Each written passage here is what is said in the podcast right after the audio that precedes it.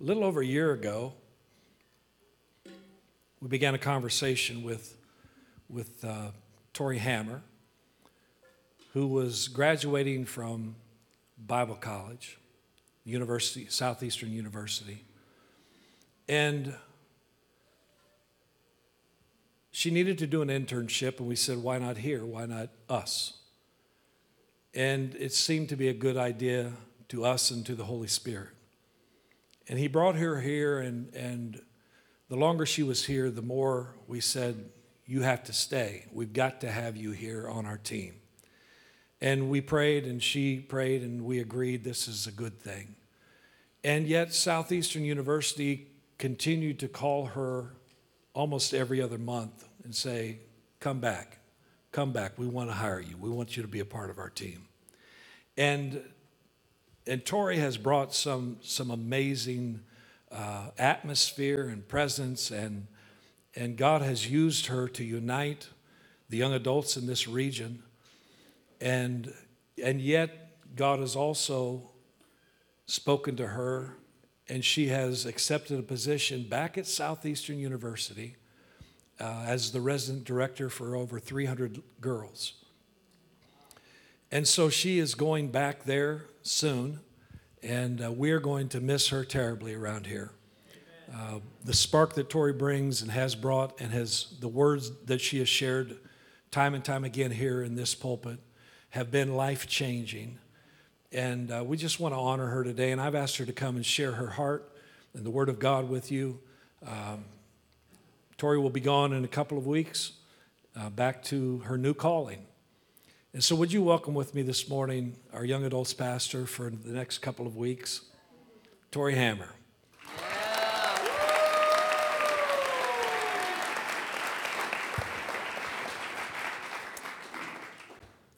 Like he said, today is bittersweet, and I actually, I'm going to do my best to keep it together.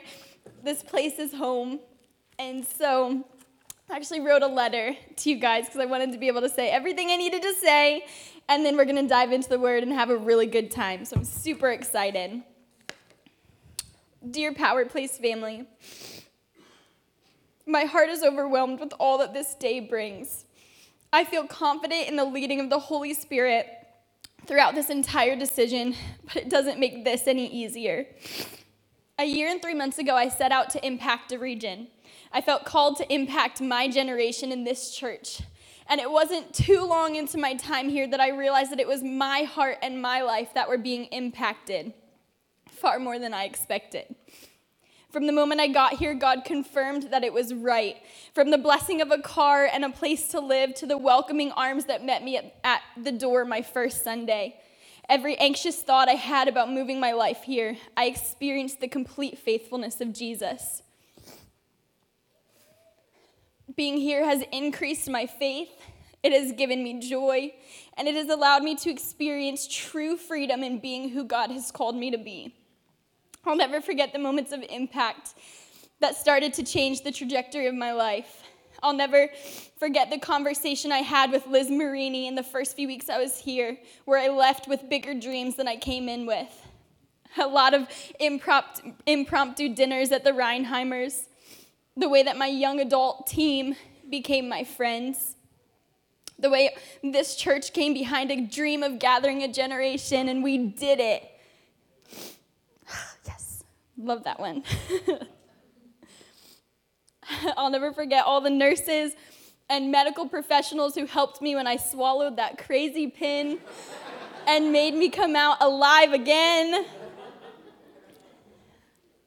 The fact that this church, these people, have pushed me farther than I ever thought I could go, stretched me to grow my capacity to love, and supported me to dream bigger and more often. Words cannot begin to describe how grateful I am for each of you in this church. And I pray that uh, I pray that the way I have been impacted in this place would be the catalyst of how I impact those around me in the next season of my life. While it's hard saying goodbye, I'm excited to know that you will always hold a piece of my heart here in Kennett Square as I prepare to transition to the next phase of where God is leading me. I pray that you would be inspired to live boldly, ready to take on whatever God has for you.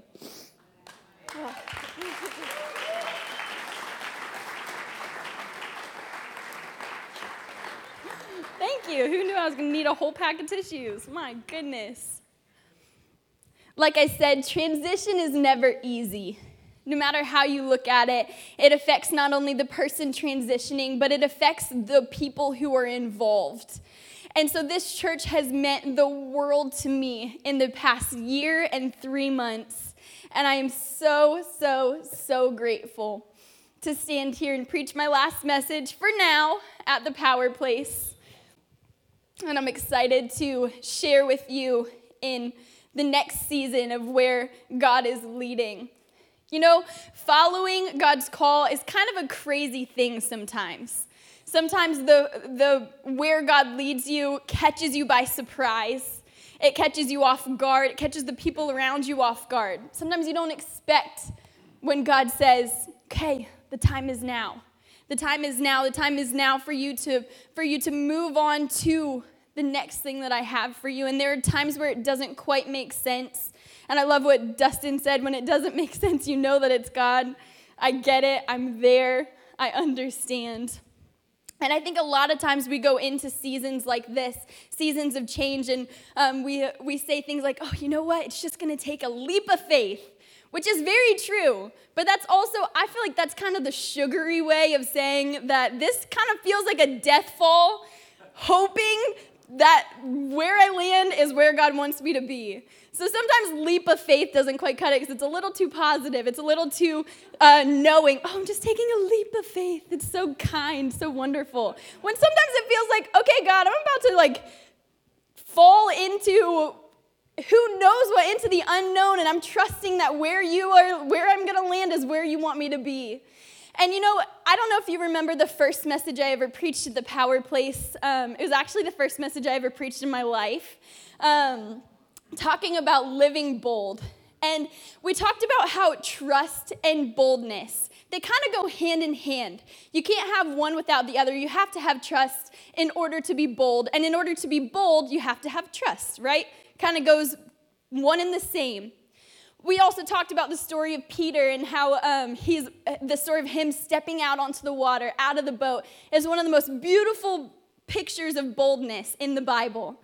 But we talked about how before Peter ever took a step of boldness, he showed his trust a few verses before when Peter called out to Jesus on the water and he said, uh, Lord, if it's really you, call my name.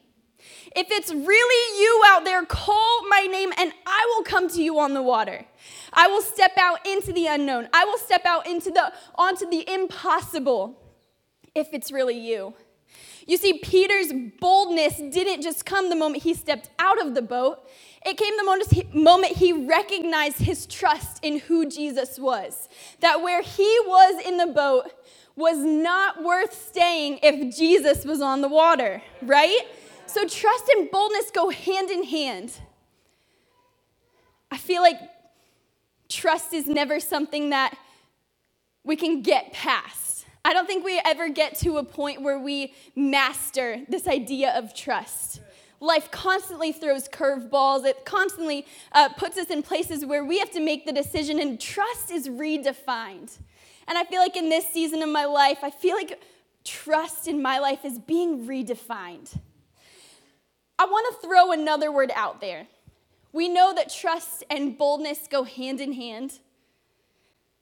I want to throw another word in there. Obedience. It's not really our favorite word.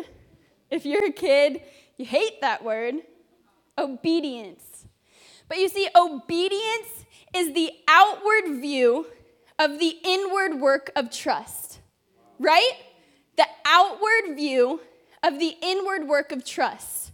So if you trust in all that God is doing, you will take the obedient step into a bold decision.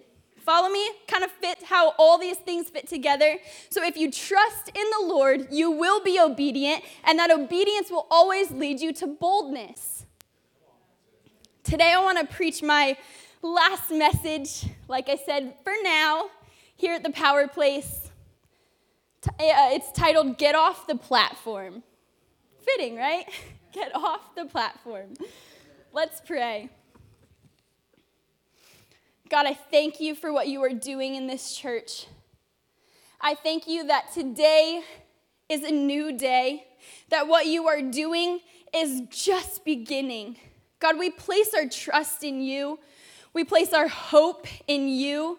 I pray that today that faith would rise in the in the fellowship of believers. God, that faith would rise, that we would be willing and able to step out, to trust and obey where you are leading is better than where we are. God, we thank you for what you are doing. Speak to us. Holy Spirit, speak to every heart in this room. In your name we pray. Amen. A few years ago, I had the opportunity to take a trapeze class. Now, it was one of the craziest things I've ever done. Whenever you play those games, the like, um, never have I ever, um, wait, not never have I ever, whatever that game is, I always use that as my like fun fact. I took a trapeze class. And um, so my friends and I, we found it on Groupon, so we decided, let's go. One of my friends was getting married, so we were like, let's do this as our big last thing all together. So we get in the car, we drive to D C. We show up in the middle of D C to this, like, pop-up circus tent, like, literally in the middle of D C, not just, like, there's buildings everywhere and then a circus tent. And this thing, we even checked our G P S because this circus tent was a little shoddy, like, uh, I don't know, I don't know about this thing. But we walk inside, and there's platforms at all different levels in this couple-story high tent and ropes and all this craziness. Looks terrifying. To be honest, I was trying to figure out what trapeze was already on our way there. I mean, I knew from, like, the circus when I was a kid, but I was like, how do you take a trapeze class? That doesn't even make sense. So we show up. We go through this, like, safety training course to make sure that we knew what we were doing. It gives you the basics of what you're going to do. And then they harness you all up, and then one by one, we had to climb up this, the tallest ladder you've ever seen in your life. So we're climbing up the ladder. So if you're not already afraid of the idea of trapeze, then you get on this rickety old ladder that by the time you get to the top, you're shaking back and forth like this. So if you're not already afraid of trapeze, you get on the ladder and you're terrified. You get up to the top of the ladder, and you have to step onto this little tiny platform, maybe two by two, like little platform, couple stories high. And there's another person on the platform with you. The instructor goes up with you. So it was my turn, and I get up to the top of the ladder, and I'm shaking back and forth. I'm terrified. I, like, step onto the platform with the instructor, and move my toes to the edge of the platform where they're just hanging off just a little bit. And she, the instructor made sure that we were all harnessed in, whatever that whole process is. She brought a big bar with a rope and pulled it close. And as I grabbed onto the bar, the bar weighed like fifty pounds or something. It was so heavy that it was pulling you off. So the instructor grabs the back of your harness and says, lean out as far as you can without falling. It's like, is this real life? I just came off of a rickety ladder. I'm standing on a platform that's barely enough for my feet. And so I'm standing there. She goes, lean out. So I'm leaning out, holding this really heavy bar. And everything inside of me is saying, go back down. Go back down. You don't want to do this. You don't want to do this. And so in trapeze, the words that you say are ready, which means bend your knees. So you're standing on the edge of the platform. Ready, and then hep, and then you're supposed to just jump off. So the first time she goes, ready, I'm like this, I'm like, okay, here we go, closing your eyes, of course. Um, she goes, ready, hep, and I'm still standing on the platform. So I was like, okay, can we try it one more time, because I don't know, I'm a little scared. So we do it again, and she goes, ready, hep. And the rest is history. I was flying through the air. It was a really exciting experience. And I actually have a video from my very first time I did trapeze. So don't judge me. I know it looks a lot, it doesn't look as high from the ground level. So I promise you it's way higher when you're up there. But you can go ahead and roll that video.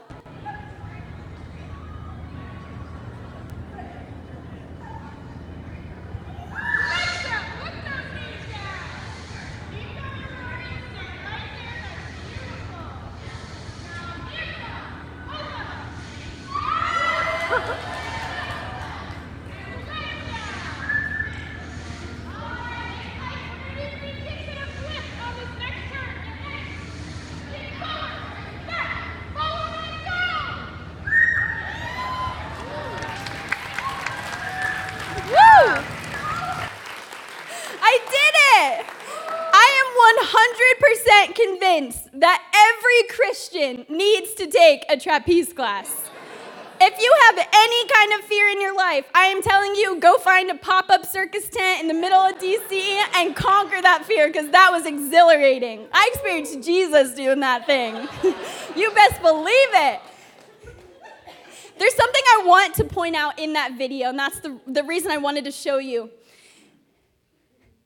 In order for me to hear the instructor and the instructions of what to do, I had to jump off the platform. We got the basics in the training, but in order to fully understand what was coming next, I had to jump off the platform and listen to the instructor. No, I, I think that there are so many times that we get stuck on the platform without getting off, and it is when we get off of the platform, when we get out of the security and the comfort of where we are, that is where we hear the call of God. That is where we experience where God is leading us to go. There's a story in the Bible that I want to I want to take us to. We're going to hang out um, in Judges chapter seven, but I want to give you a little backstory, because here's the thing.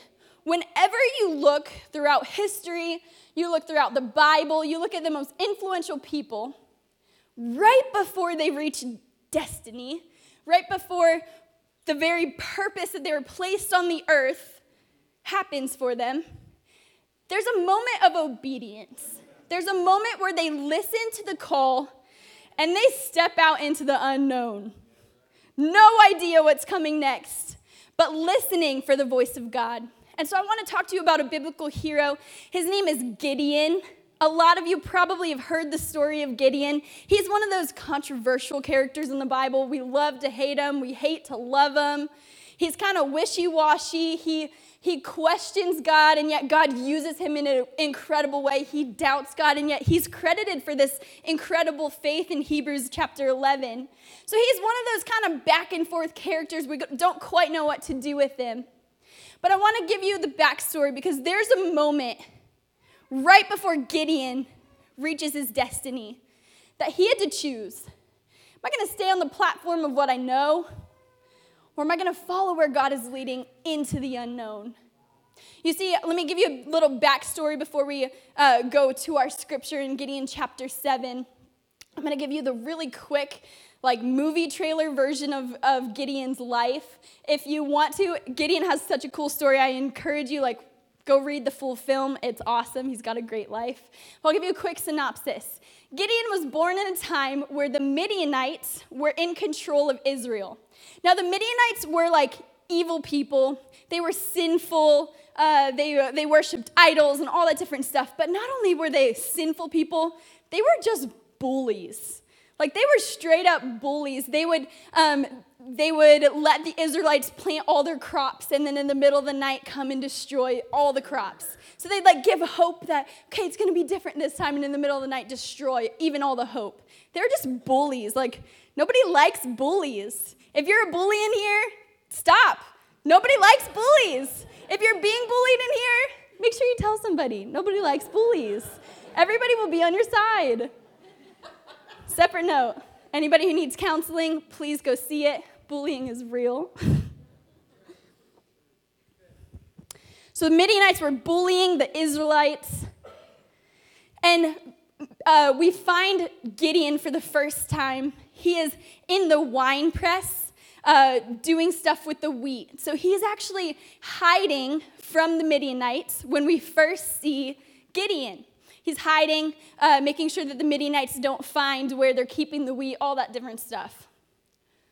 God comes down. It says the Lord sat down underneath a tree next to Gideon and said the first thing that uh, the Lord does is greet him with, "The Lord is with you, mighty warrior."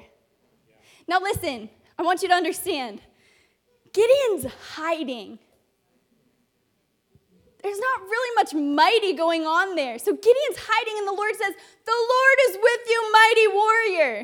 Can you imagine what Gideon's thinking in that moment? Probably this like extreme sense of guilt of like, I guess I probably should be mighty. The Lord is with you, mighty warrior. Gideon immediately goes into, pardon me, but If the Lord is with me, then all of this should not have happened. Pardon me, if the Lord is with me, uh, is, if the Lord is with Israel, then all of this stuff that has happened should not have happened the way that it did. I don't know if you've ever been in a place where it feels like God has kind of been silent. And when God reveals himself to you, it feels like, we talk about your faithfulness all the time, but where have you been? Gideon immediately in that moment had this blame against God. And God simply said, the Lord is with you, mighty warrior. Am I not sending you? So God kind of turned it right around on Gideon, and immediately Gideon took the blame from God and put it on himself. And Gideon said, who am I? I'm the weakest in my clan. I'm the weakest in my family. Gideon took that blame right from God, and uh, God kind of revealed it was, it was on him. And then God says, you're going to defeat the Midianites, the weakest, but actually a mighty warrior. And so God says, you're going to defeat the Midianites, and you're going to do it in the most incredible way. And so Gideon says, you know what? I just need to know that I know that I know that I know that this is what you're going to do. Like, I need to know that your promises are true, because I don't know, right now I'm a little confused. So uh, Gideon has these two tests for the, uh, for God. And so he does, he takes this piece of fleece and he says, God, if if this is what you're calling me to do, then I'm going to put the fleece out overnight. And when I wake up, the fleece will be wet and the ground will be dry from dew. So just the fleece. So he goes to bed, does that, and God does it. He wakes up, the fleece is dry, or the fleece is wet, the ground is dry. But then Gideon says, Uh, pardon me, my Lord, but can I just do it one more time? And this time, how about the ground is wet and the fleece is dry? And so he does that, and the next morning he wakes up, and the ground is wet and the fleece is dry. And so Gideon's like, okay, I know that this is what God is calling me to. So he starts putting his army together, and um, in an ironic twist to this story, Gideon had two tests for, for God. God then had two tests for Gideon. Gideon, if you defeat the army, the Midianites, right now with this army, it'll be credited to you and not to me. So why don't you send anybody who's afraid, send them home. So about, I think it says about ten thousand men left. So Gideon drops his army a little bit, and then God says, mm, you know what? If you win this, if you win this battle, it'll be credited to you and not to me. So why don't you go down to the stream of Herod, or the um, spring of Herod, and anybody, see how the men drink water, anybody who laps like a dog, those will be the ones uh, to defeat the army. So Gideon took the three hundred men to defeat the Midianite army. And I want to take you to Judges chapter seven, verse, we're going to start in verse nine. And I want to read it for you, because this is where we're going to pick up our story, and I believe what God is God is speaking to us today. Judges chapter seven, verse nine. It'll be on the screen. It says, now the camp of Midian lay below him in the valley. During that night, the Lord said to Gideon, get up, go down against the camp, because I'm going to give it into your hands. If you're afraid to attack, go down to the camp with your servant and listen to what they are saying. Afterward, you will be encouraged to attack the camp. So he and his servant Purah went down to the outposts of the camp. The Midianites, the Amalekites, and all other eastern peoples had settled in the valley, thick as locusts. Gross, disgusting. I hate locusts. Their camels could be no more counted than the sand on the seashore. Side note, how cool would it be to go to a seashore and it all be camels? I think that'd be really cool. Verse thirteen, it says, Gideon arrived just as a man was telling a friend his dream. So the, he was in the enemy's camp, and he heard them saying, I had a dream. A round loaf of barley came tumbling into the Midianite camp. It struck the tent with such force that the tent overturned and collapsed. His friend responded, this can be nothing other than the sword of Gideon and son of Joash the Israelite. God has given the Midianites and the whole camp into his hands. When Gideon heard the dream and its interpretation, he bowed down and worshipped. He returned to the camp of Israel and called, get up, the Lord has given the Midianite camp into your hands. The story continues, and it is an incredible battle. I encourage you to go ahead and read it. God shows himself faithful in such a cool way with three hundred men. But here's what I want to point out to you. Put yourself in Gideon's shoes for just a minute. Now, what do we know about Gideon already? Gideon's a tester. Gideon's a questioner. Gideon wants to know that he knows that he knows that what God has said is going to come to pass. And so imagine this moment where God says, get up, go to the camp. I'm going to give you the Midianites. I'm going to give you the battle. And then he says, and if you're like a little bit scared of this, why don't you go down before your army? Like, leave your army behind. Why don't you go down before your army with your servant and simply be encouraged that God is going to come through? Okay, Gideon's like the tester, the planner. Can you imagine what he's thinking? Hold on, hold on, hold on. What's the plan? What could the plan possibly be? I'm supposed to defeat the Midianite army with camels more than the seashore, and I've got three hundred men, and then I don't have a plan? Like, God, what's the strategy? Let's do this thing. Let's, let's do this together. And God says, get up, go down to the camp, and there you will hear the plan. And so it wasn't until Gideon got off of his platform, got out of his comfort zone, got out of where he was, stepped into the unknown, into the enemy's camp, that God revealed the next steps, that God revealed the plan for his life. You see, no matter what we like to say, we are people of the plan. I mean, you can say that you're a free spirit, and that's great, but we have kids in middle school taking career tests, trying to tell them what to, what plan to make for the rest of their life. We are people of the plan, whether we like it or not. And so in, in this moment, I can't imagine, I can't imagine having to go before I knew the plan. And yet so many times in life, I believe God is calling us to a place of such faith, of such trust, and of such obedience that we will be willing to forget the plan, because God will give it to you if you're willing to step out. There comes a moment of obedience where you have to say, God, I trust that you have this in control. I trust that your plan is greater than mine. I may not have the plan, but I know that you do. So I'm willing to take the step out into the unknown. You know why the unknown is so scary? Because it's unknown. Nobody knows what's going to happen. It's like stepping onto water and, ex- and trying to walk on it. It seems impossible. And yet there are moments in your life where, uh, where you're faced with the decision. Am I going to stay on the platform, or am I going to follow the call of God? You might just be on the edge of your destiny, but you have to be willing to step out. You have to be willing to get off of the platform. I don't know what has kept you there for so long. For me, it is fear of failing. It is fear of what people could think. It's insecurity. It's comfort. You know what's so, what's so hard about leaving comfort? Is that it's uncomfortable. It's hard. It's not fun. But if you're willing to get off the platform, you might just soar into the very destiny that God has you, has for you in that moment. You may not know the answer right now. You may not know the plan right now. Go. Get up. Go to the camp. And there you will be encouraged. There you will be encouraged. Even the disciples in the New Testament, they were people of the plan. In the last conversation that they had with Jesus in Acts chapter one, uh, Jesus tells them, okay, you stay here, for I am going. Jesus was about to ascend, in, ascend into heaven. He says, you stay here. The Holy Spirit is coming, and he will lead you and guide you. The simple instructions that God give, or Jesus gives in that moment. And you know what the first thing the disciples say? The first thing that they say is, Lord, are you at this time going to restore the kingdom of Israel? In other words, hold up. What's the plan?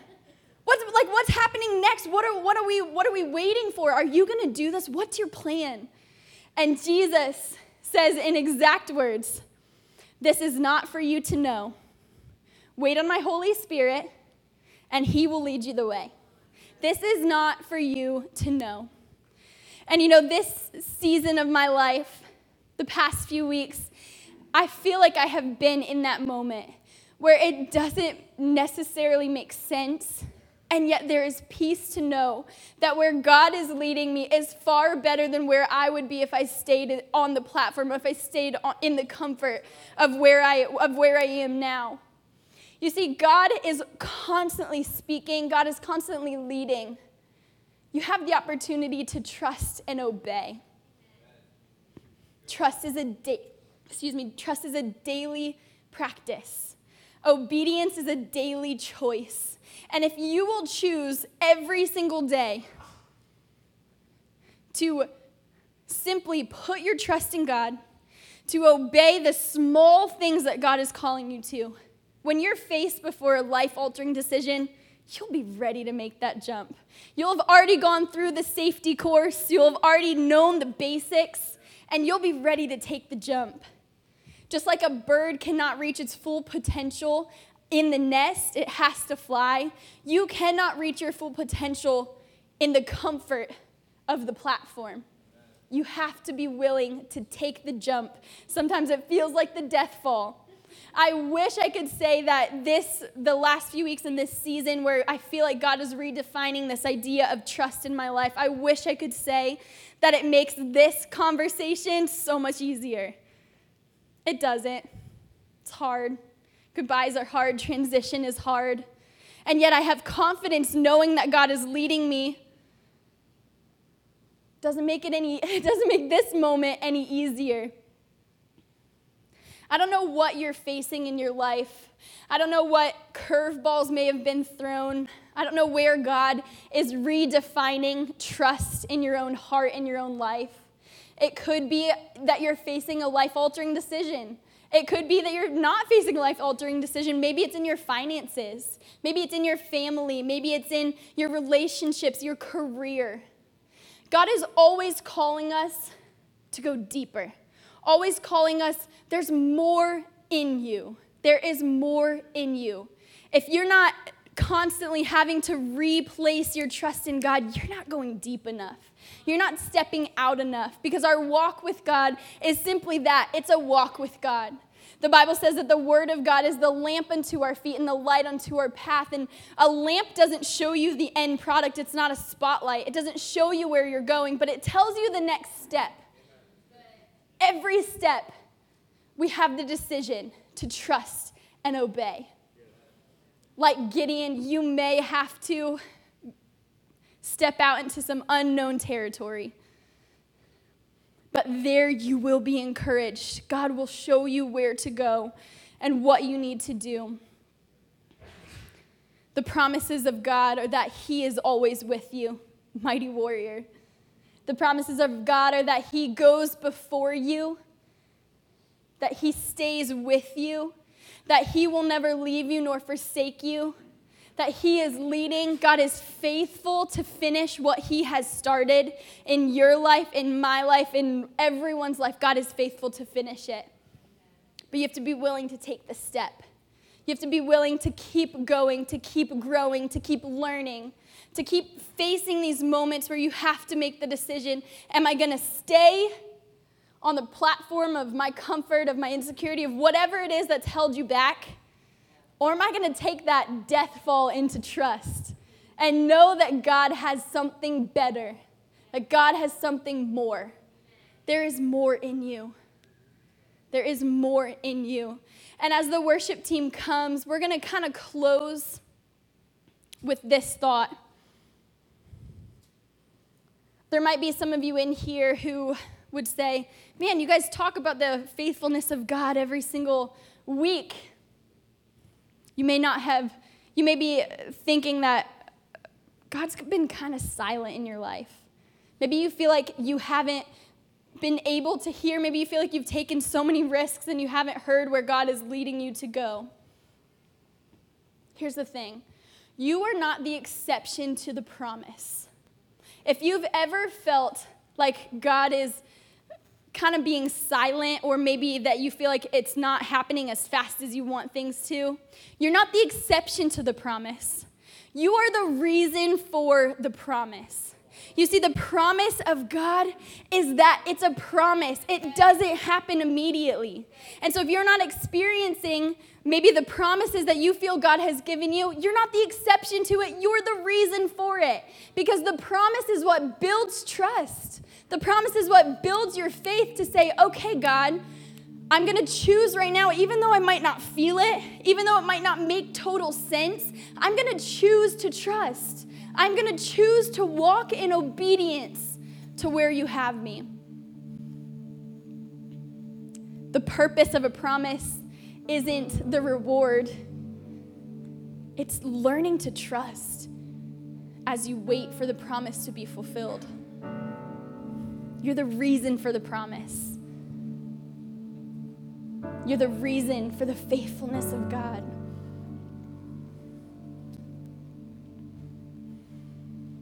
This is my last time preaching at the Power Place. And as bittersweet as it is, I'm so excited about the next step that God has for me.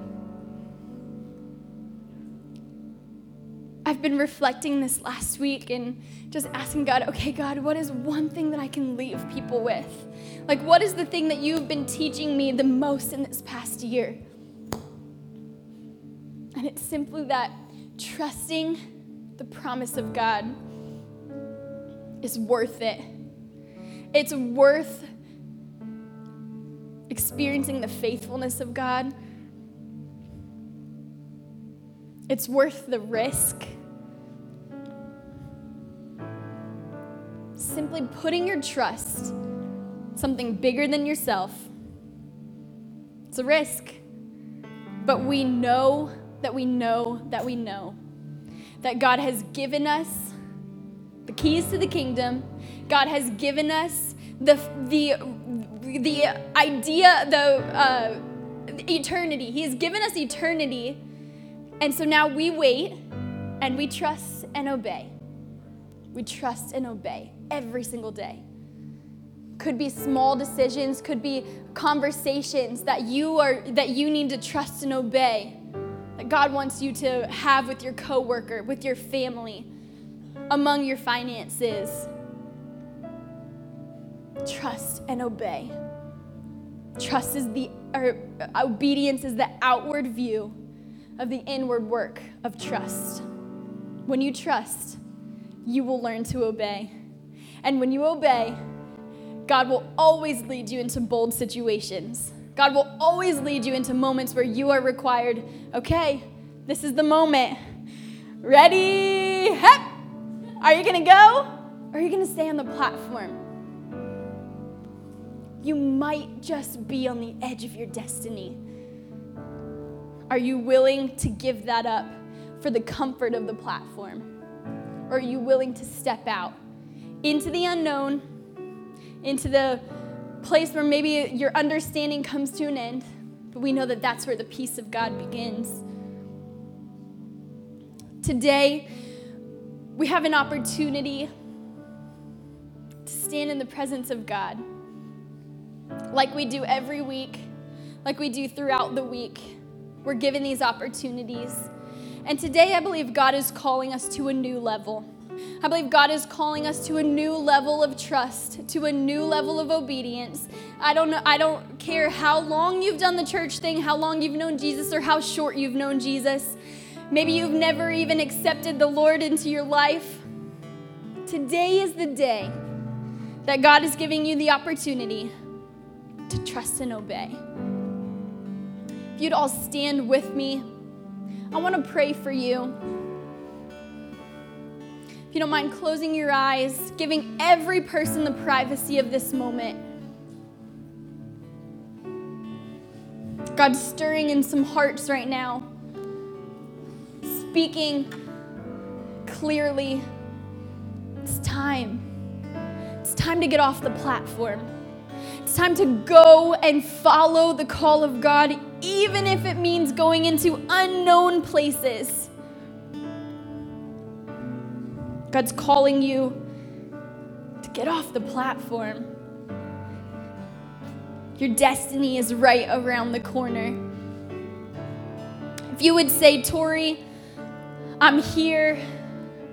I've felt this stirring in my heart for a while. I've, I've felt you calling me to different things, whatever that may be in your life. But maybe something has kept you in that comfort place. Maybe it's been security. Maybe it's been safety. Maybe it's the comfort of knowing what the platform looks like. If you feel like God is calling you to go deeper today, you feel like God is calling you to a new level of trust, I simply want to pray with you. I'm there. I'm right there. I get it. God is calling me to a deeper level of trust. God is redefining what I've always known. He's showing more because there's more in you and there's more in me.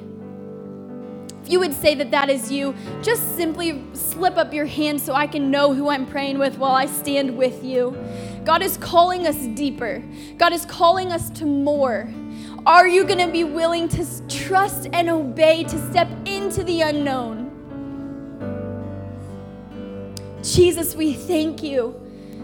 We give you all of the glory and the honor. We exalt your name. God, we thank you that you have called us into a deeper relationship with you. We thank you that where we are is not where we will always be, God, but you call us where we will be because you are with us. God, I thank you that your promises are yes and amen. I thank you that your promises are true, that you are faithful to finish what you start. And so today, God, we place our trust in you. We simply raise our hand in surrender to say, God, we are willing to trust and obey where you are calling us to go, even if it means unknown, even if it means uh, that you might not know the full plan. God, we are trusting and obeying to take the next step. Thank you, Jesus, for what you are doing. Pray that you would continue it. And then if you're in here and maybe you've never made the decision to follow Jesus, you've never, uh, you've never made the decision to publicly say, I give my life to what you have. Maybe today is your day to get off that platform and to follow where God is leading into a relationship with him. God sent his only son, Jesus, to die for all of us, so that we could have eternal life, so that we could live in relationship with him, so that we can walk with him, that this life would be not uh, based on everything that we can do, but it is based on what God can do. If you've never made the decision to follow Jesus, the Bible says, if you'll confess your mouth, he is faithful, to, faithful and just to forgive you of all of your sins. Today, I want to ask you if you want to if you want to uh, choose to follow Jesus today, maybe for the first time, maybe it's for uh, the eighth time. Would you simply slip up your hand? I want to pray with you. I want to welcome you into relationship with Jesus. God is faithful. God is just. He is calling you by name. Thank you. Thank you. Jesus, we thank you for what you are doing. Jesus, we know that we are, we are nothing without your love and your grace. We thank you that your grace is sufficient to cover all of our sin, to cover every place that we have been and every place that we will be. Thank you that you are calling us by name, drawing us, beckoning us towards your Holy Spirit. I thank you that today we are made new creations. God, that you have cleansed us white as snow in order to live in relationship with you. I thank you that you're calling us deeper, calling us to step out, to step out. Thank you, Jesus. Amen.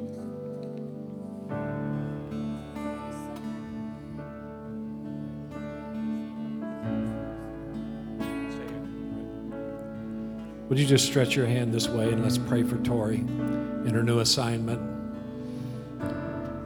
We weren't sure how long we'd be blessed with her, but we're glad for the season that God brought you here. You poured so much into all of us. We want to say thank you. Jesus, you're an awesome God.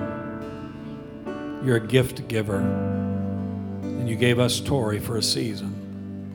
It's been a good season, Lord. Thank you for the gift that she is. Thank you for how you've refined her in these months.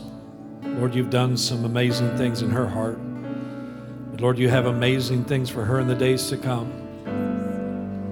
We just pray for those three hundred young ladies that she's going to personally affect, who will then be sent out into ministry across this world. Lord, your plan is huge. And we thank you, Lord, that you have brought her to the kingdom for such a time as this. Thank you for the, the seeds that she's planted in those here who will carry on the ministry that you started through her. Bless her indeed, I pray. Enlarge her territory. May the favor of the Lord our God rest upon her. Establish the work of her hands for her. In Jesus' mighty name. And Lord, may this transition not be a, a scary one. May this platform be too small as she jumps off and says, I'm going for what God has for me. Put courage and boldness in her, even like she's never seen yet in her life. Use her in amazing ways. And Lord, thank you for the deposit that she has placed in us. May we step forward into the things that you have for us. And just like Gideon, we'll obey you every step of the way as we jump off the platform.